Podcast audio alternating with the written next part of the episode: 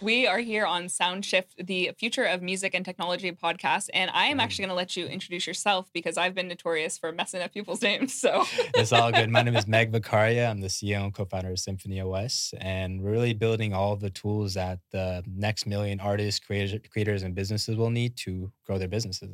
Essentially, automating marketing through AI. And that's amazing. And I, I do think that is the future of marketing. And one thing that I wanted to ask you before we even get started is like, what are you listening to right now?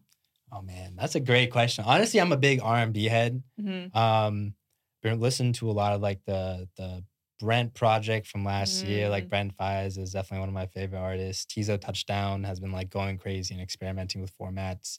Central Cee, um, if you're into like UK drill, has been crazy.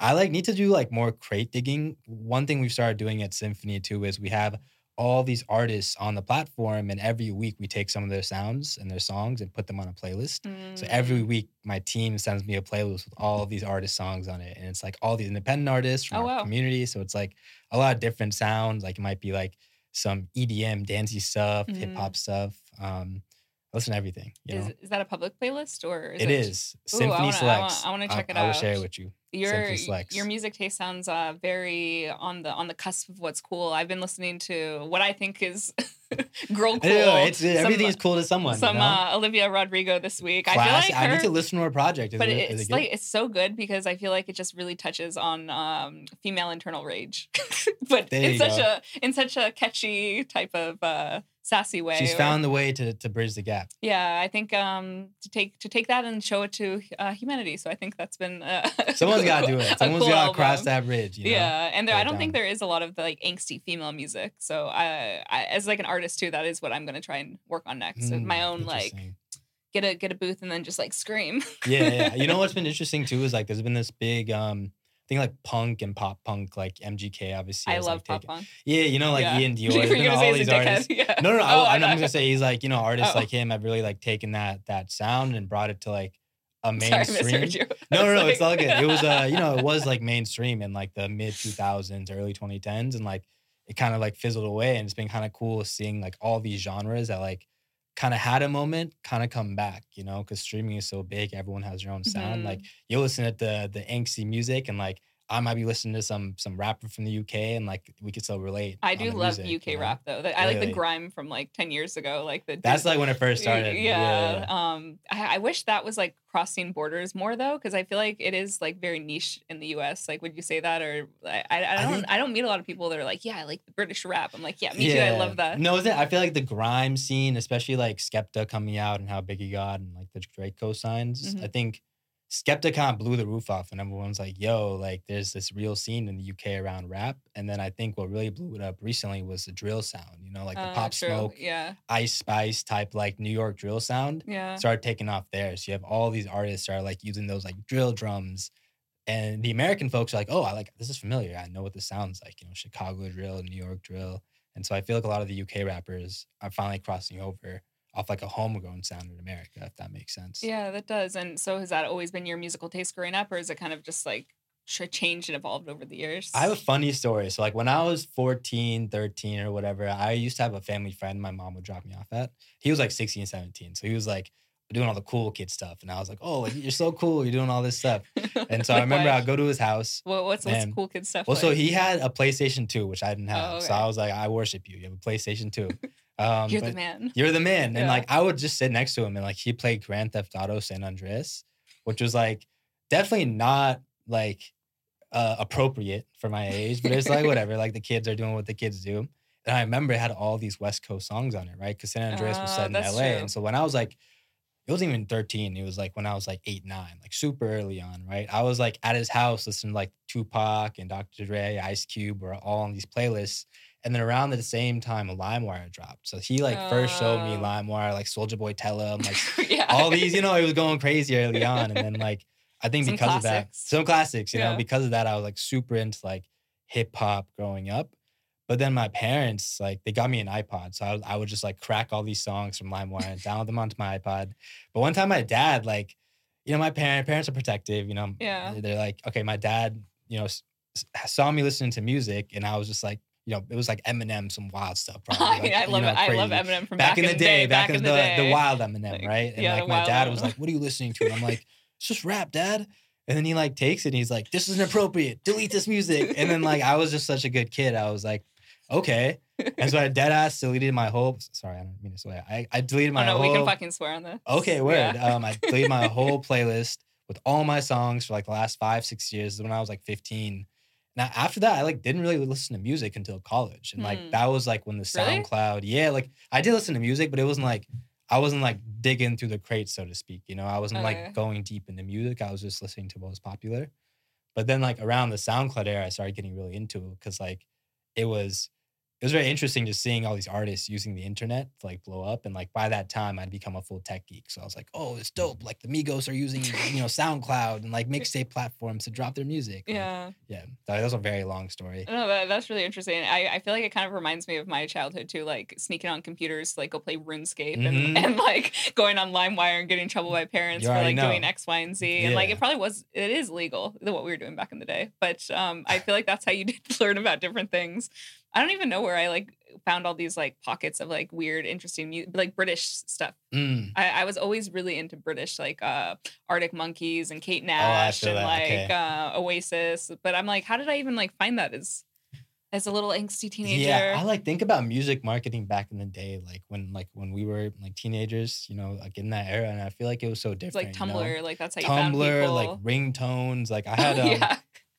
Randomly, I like got to meet Chamillionaire like a month ago, Oh, a month, two months yeah. ago maybe, and I was like, you know, he's super lit in the tech world now. You know, he's like Oh, I doing didn't even know that, investments. yeah. he's like did the music thing, learned a lot about it, and like was like, he sings I'm that gonna- "Right and Dirty" song, right? Yeah. But like, it's funny because like when I was. Yeah. literally Yeah. the reason I bring it up is when I when I was in sixth grade, it was "Party Like a Rock Star," the Oh, Shop yeah. Boys, Yeah. and "Ridin' Dirty Chamillionaire." Like those were the only two ringtones I bought. So like the first thing I told this dude, twenty years later or whatever, like 10, 15 years later, I was You're like, "Bro, I bought." Literally, it's like you're my ringtone. He's like, I made a million off ringtones. I'm like, I love to hear it, man. I love to hear it. Um, but yeah, it's interesting how like the consumption patterns cha- patterns change. Like I don't hear like a ringtone playing on someone's phone anymore. It's just like Yeah, why don't we do that? Like that was fun. Like I mean, it, I think it really did show off people's personalities. Like what was their ringtone, and it does wreck songs for you because I would say I had a Gorillaz like the the intro. You know, Rhinestone Eyes by the Gorillaz. I don't think so. But it's like I don't even know how to sing. I can't sing, but it's like now anytime I hear that song, I'm like, because it's like my phone rings. So I think it's like part of your brain's just like, what's going on? Like, yeah. So I I'm a think I. I can see how it can wreck songs, but I, I do miss those days though. How did how did you start um, the idea for your company, and how did you think of that? Yeah, so Symphony was something that that really emerged. Like real quick background, right? Like so I've been in LA since 2016.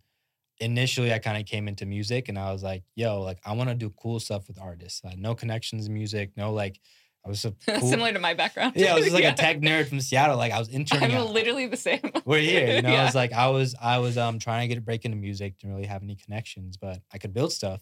And so I was like, you know what? Let me go to Hulu because I was like, I want to get to LA.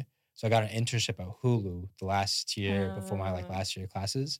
So I was in LA during the summer of 2016. And so that whole summer I was networking around, trying to meet music people. Ended up meeting my now two business partners of 10 years. Oh, wow. Um, one of them was Metro Boomin's tour manager at the time. Oh wow. She was always on road with Metro, like knew the touring business. And then the other one was previously at Techstars, if you know what that is. oh yeah, yeah. like- I, I know the I've met them before and from Seattle. Uh, They're- Mark, they're- wait, no, Techstars. No, that's that's Startup Weekend. I'm thinking. but. I think they bought it. I think Techstars bought Startup Weekend. oh, did they? Oh, okay. So they're all in the, the same uh, eco- All, like, ecosystem, now. It- but It's yeah. like tech accelerator, you know, for tech founders. But my other co-founder was previously there as like almost a hacker in residence, like build, building a bunch of companies and helping them out. But at the same time, he was working with Childish Gambino on Because of the Internet as his creative Ah. director, and then worked with Mac Miller after that. And so like all these cool guys that had like this interesting background. I was like the tech nerd in the middle, but we all really just hit it off around 2016. We're like, yo, like everything is changing. Like we're tech guys and like understand the like, culture enough to know things are changing. And the reason the way SoundCloud has been blowing up all of these artists is going to force the industry to adapt. But at the same time, the industry in 2016, 2017 was still very much focused on album sales, physical albums, like uh, fans going to Target and Walmart. And so when we came into music in 2016, we're like, what can we do to like get our foot in the door to start working with artists and always like trying to leave some sort of dent with technology that Mhm. helps artists. And our first kind of idea like manifestation of, of that was um like the, really the only chance we really got around then was websites.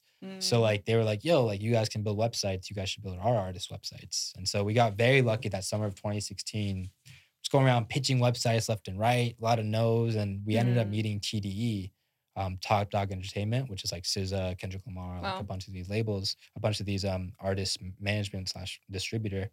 Um, and they're like, yo, like this, we have this artist that we've been incubating.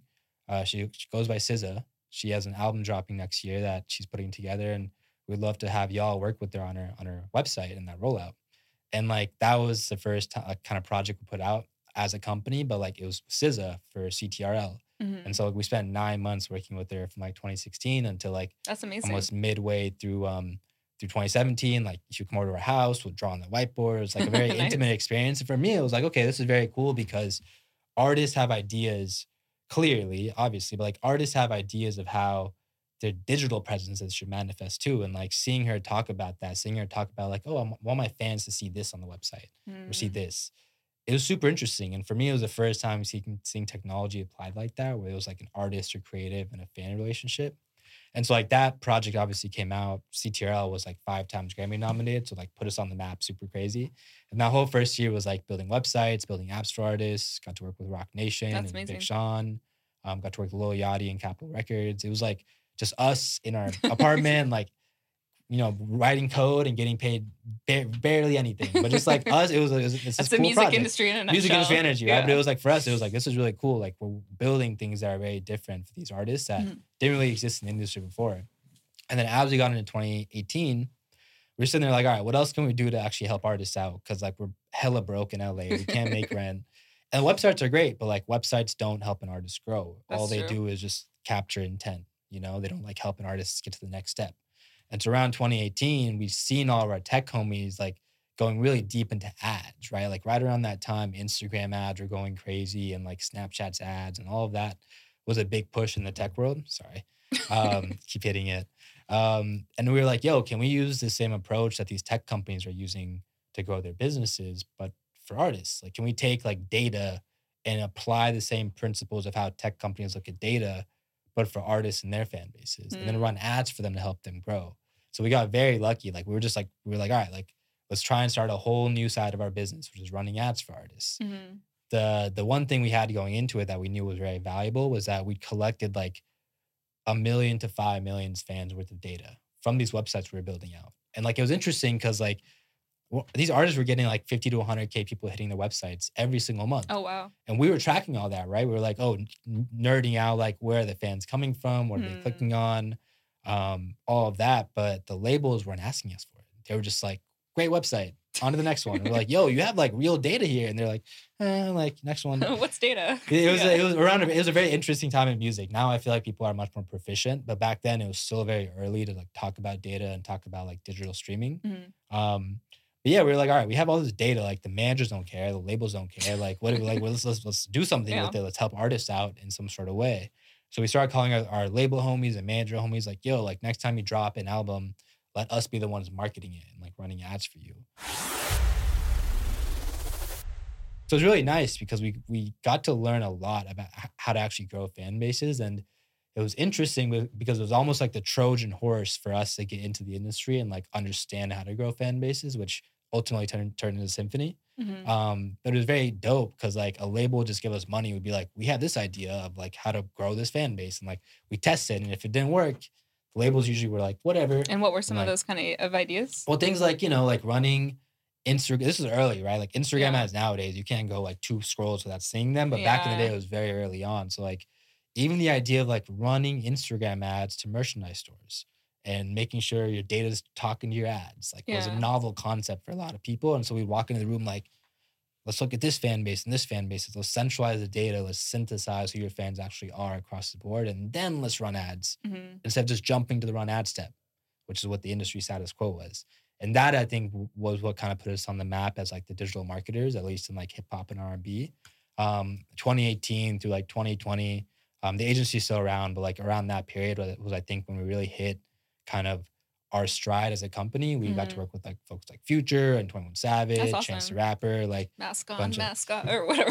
that dude, that, that one. Um, no, yeah, got to work with like every major label. Got to work with like a lot of the, my favorite artists, and like really just like helping them That's awesome. grow their music, grow their fan base. that sounds like a dream to like work with the artists that are your favorite artists. Also, it's definitely it's definitely dope. I will say though, it was rarely with the artist himself, right? It was like Um, a label might call us like this is a true story. Like I won't name who, but a label calls us a week before a very big artist drops with 10 plus million monthly listeners. You're like, yo, so we're trying to go at number one for this artist, and we have 10k. Can you guys help us run ads? And we're like, wait, you have a week till you're dropping this super big artist project. And you're like, yeah, but you know, we got 10k. 10k. 10k to run the ads. Like, we're like, all right, we'll do our best. So like we sat down there, we looked at this artist, Spotify, Shopify, Linktree, Feature FM, Instagram, Facebook, SoundCloud, every platform, because that was our process.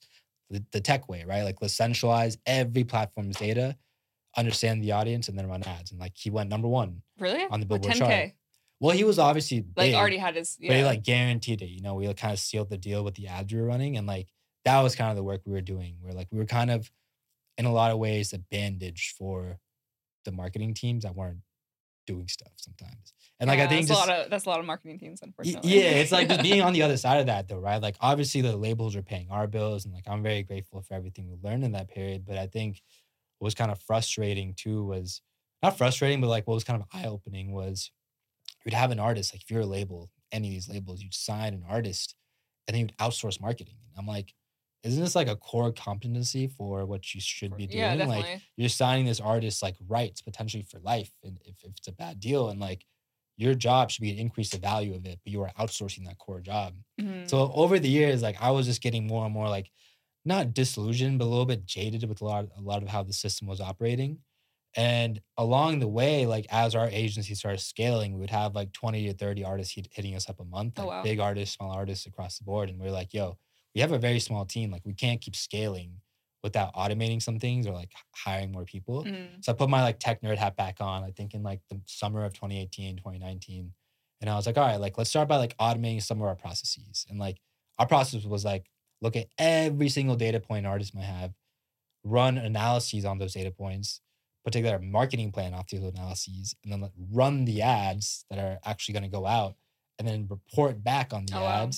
And then adjust the ads. Like it was like six, seven steps that we were doing hands on that were just like our unique process. And like I was like, all right, like let's start small. Let's like take this piece and automate it. Like why don't we have instead of like a, a, a email generated uh, report, why don't we build a dashboard that shows all these clients and labels and artists how their growth is doing? Like after we started ads, what was the growth in Spotify monthly listeners or YouTube subscribers? Mhm. So it started like that, like like just me hacking together some tech initially, like just to make it so our agency clients were happier and we could automate ourselves a little bit more. Mhm. So it was like, you know, dashboard. And then I was like, you know what? We need to have our own link in bio tool so we can track all the data. I don't want like another platform to have this data. We should own it. So we built our own link in bio tool. And then the grand thing was like, oh, can we take the ads we run and the way we run them as an Mm. agency and automate that?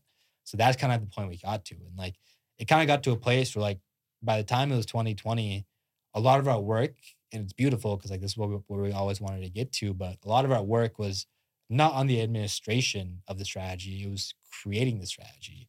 And like, you know, half the work previously was just adminning, creating the ads, reporting back. And like we made so much tech at that point that I was just like sitting down with artists and their teams, being like, who are your what are your goals? Like who's your fan base you want to reach? And then like give us that information and we'll get the work done. Mhm. Um, so all that to say, it was like very much an iterative process. Like started out as like Symphony, the internal dashboard for Integral, which was our agency, super ugly, super janky. Mhm. And then around 2020, um, we ended up getting as an agency a, a distribution partnership with Sony and the Orchard.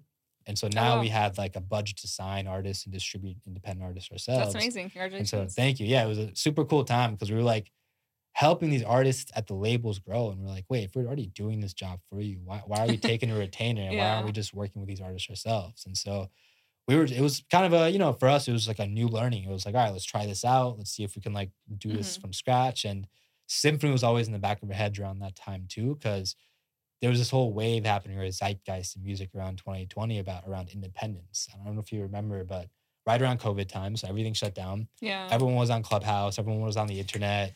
A clubhouse Yeah. seems like this like vague memory that Rest It's gone. peace. It's Is it gone? Is I don't know. I don't think it's gone. I think It's- it's, they're it's still, around people. there. Okay, They're don't re- kicking, don't rest in peace, yeah, yeah. um, but yeah, it was like that time when like you know everyone was like talking about creator economy, and independence. like that's right when we got our label. Like maybe three months before the world shut down, we got our label. Um, Oh, our distribution com- timing then partnership. Yeah, it was very Yeah. lucky. And then like we're like, all right, cool. Like we have these artists that are very small. Can we take this process we've devised to grow major label artists and apply it to them? And like really over from 2020 through 2021, we kind of took our label from like zero streams, like 20, 30 million, just Wow, like running ads and being smart. And then, I like Yeah. how you're like and being smart. well, no, no, I'm just being no, smart about the budget, right? Because oh, like, because I think so many companies aren't, and It's- it's, it's not even. It's sometimes I'm just like, what are you guys missing? That this is like kind of an, a simple concept, but why are you just like throwing money in a black hole? Yeah, you know, I think what it, what a lot of it is, and like this is kind of touching on the symphony part, but I think there's a big, um, it's a word I had for it. There's just a big information divide between what labels and industry tells artists and what artists know. I think that's I why agree a lot that, of you know, like a lot of managers even will like be like, "Cool, like the label's handling this for me," and then they'll be not happy with the outcome because the label's just optimizing for like they already have the rights, like they're just Yeah, optimizing to get the job done, yeah. right? In a lot of cases, it's not true for every label and like the different scenarios, Yeah. obviously. But the what I realize is that the labels aren't trying to be transparent because they don't have to be. Because Yeah. they can be like, if There's you're no an artist, incentive to be transparent. if you want to be on at the Grammys and on the Billboard charts and you want to get marketing, like you have to sign to us. And like, but we were on the other end, like, but you guys outsource all your stuff to us. And so like all this happening as our independent companies start growing, as we start seeing the kind of wave of independence and creator economy start taking off, we're like, all right, like the time is kind of right to take this technology we built out to automate our agency and give it away for every artist or creator to use. And that was like the initial seed of an idea we had for Symphony. Um, around 2021, we started building it out, like in the way, shape, and form it is today. Launched it in like early 2022. Um, you know, like had a home, had a few homies early. I was like 50 people a month, you know, just like Yeah. super janky tool. And like really the last year and a half has just been like talking to artists, talking to creators, like literally every week talking to them. I like have had, I was looking at um our customer support thing and I, like I've talked to 700 artists individually. wow, like in the last month. from, no, no, no. I- Oh, That'd be crazy. okay. But from like April, May of 2022 until like around the same time this year, you know, it was like 700 unique people because I was like doing customer support myself. But that's how you learn, right? That's how you learn the real problem people are facing with a product or, or issue. Um, and now, now we have like 15,000 artists or so on the platform. Oh, that's crazy. Like 15 to 20K. It's like growing every day. Um, we have par- partners like United Masters, which like just yeah, tell, tell everybody about that partnership. So I switched to United Masters. I want to say like uh, I don't know, like a year and a half ago, and I I love their experience because it's uh, I, I can't remember their fees, but it was like a very reasonable fee to just go like unlimited. And as a person mhm. that's just like bam bam bam, let me create and put all this stuff out there without thinking, that that was like such a great model compared to like paying like all these like stupid add Every single time. Every time, and then it's like, oh, do you want a legacy fee? So this is here forever. I'm like, well, I thought I was paying for this forever, right. but it's yeah, music distribution and like just how the music landscape has evolved is very interesting and Mhm. The united masters is an amazing partner like we really like their their like them a lot. team first and foremost i think like there's a lot of teams in music that want to help out artists um but i think like i'm very excited for them to be our first partner as we kind of expand because we've worked with their team for like two years now so we know intimately their dna as a company and I like see, the I see. dna of like how the people inside think I think that's very important for us too, because like us as a company, we're so close to artists. Like we're we're talking to artists every day. We're hopping on onboarding calls. Like it's very hands on, and to have a partner, especially like the first one out the gate for us that has that sort of DNA is super dope.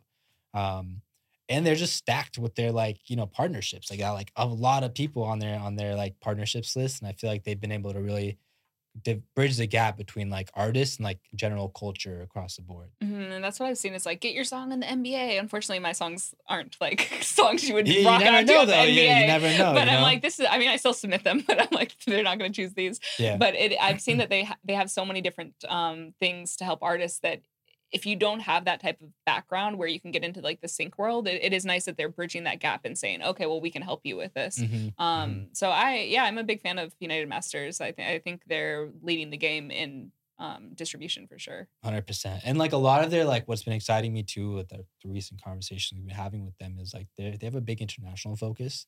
I think we talk about like America, America, America a lot because like Western culture is always exported. Yeah. But I'm I'm Indian, like fully born and born in India. Came out here like Indian immigrant. My business partner is Nigerian. Mhm. My other business partner is Haitian. My other business business partner is Ivorian. So like we are just exposed to like this other half of the world that a lot of like people some sometimes aren't. And so like what's exciting me is that United Masters is looking at places like Nigeria, which is going crazy right now with the music scene. Like Rema was on the top 10 Billboard charts Mhm. like last week, two weeks ago. And then like even India, you know, like one of the the folks on their like front page of the website is an, is an Indian American artist. And like Mhm. just seeing that and seeing them recognize the diversity globally in music is super dope too. Cause that's where I think the future of music lies. Like I think the next like you know, um, Burna Boy or Bad Bunny is being made right now. And it's Yeah. It's, not in the same places that Bad Bunny and Burna Yeah. Boy came from. It'll be a whole different part of the world that has a crazy diaspora waiting for representation. Mhm. Um, so all that said, I, I really like how their team thinks about it, and I think they're thinking about things from like the next 10 million artists in 10 years from now, not only in America but like all over the world. but I'd be curious to hear like what you think um, is something that artists can do to kind of just tap into different demographics and find who are your people, even if it is somewhere millions of miles ar- around the world.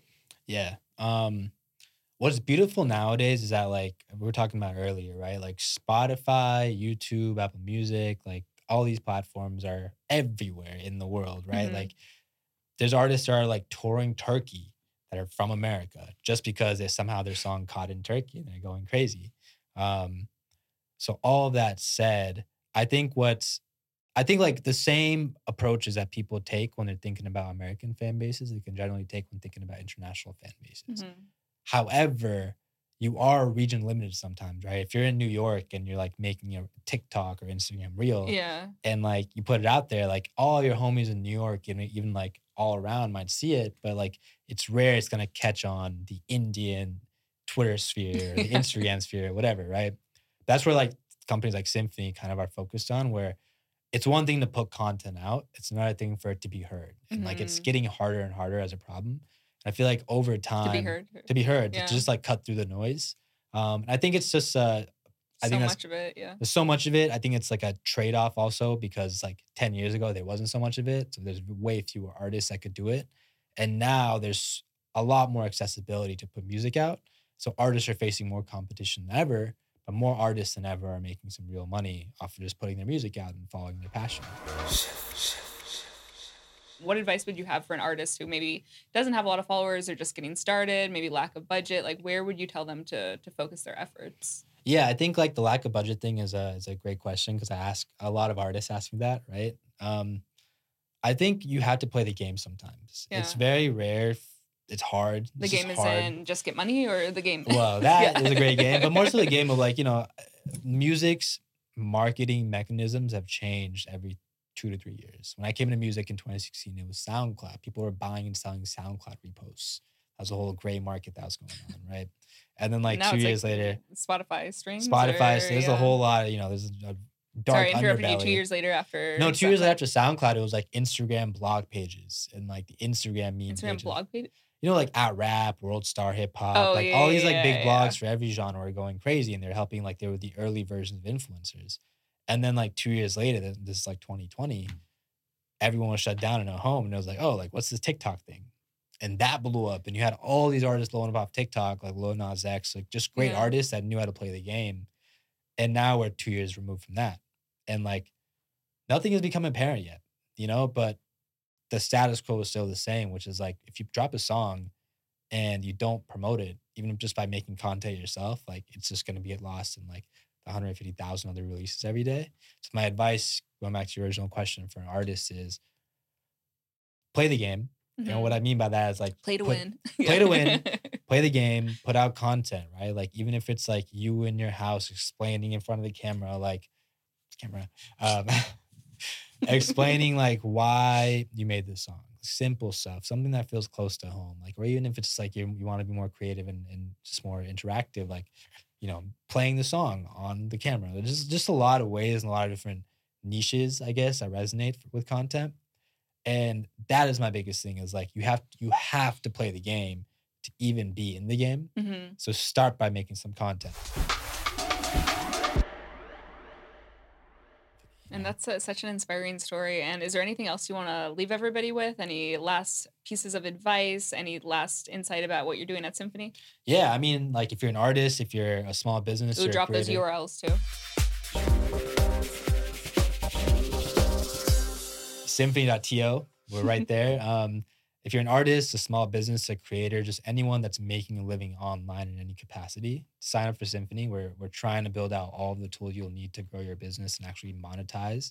Um, beyond that, though, I think also just like have fun with it. You know, have fun with it. Life is short. Keep pushing out content. Don't expect things to turn immediately, but you know, effort compounds. Um, Mhm. that's really all I can say. You know, keep keep making content, keep putting out art. Definitely. You had so much great advice, and I'm sure all the artists listening can really learn from that. And I definitely recommend checking out Symphony OS and excited to see what you're going to be up to for the future. Cool. Thank you so much for having me too. It's uh, you got the crazy view in the back. We're chilling. Yeah, this is a it's a cool vibe, and um, excited to talk more in future years, months. I'm gonna get you my- on Symphony. We're gonna set up your ad campaign. I, I am going to um, go home tonight, and then I'm gonna set, set, set We're gonna up. run some ads in India and, and blow you up in India. That would be my dream.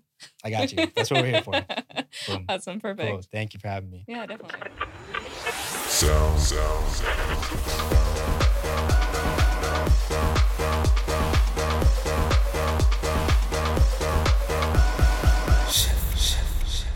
And that's a wrap.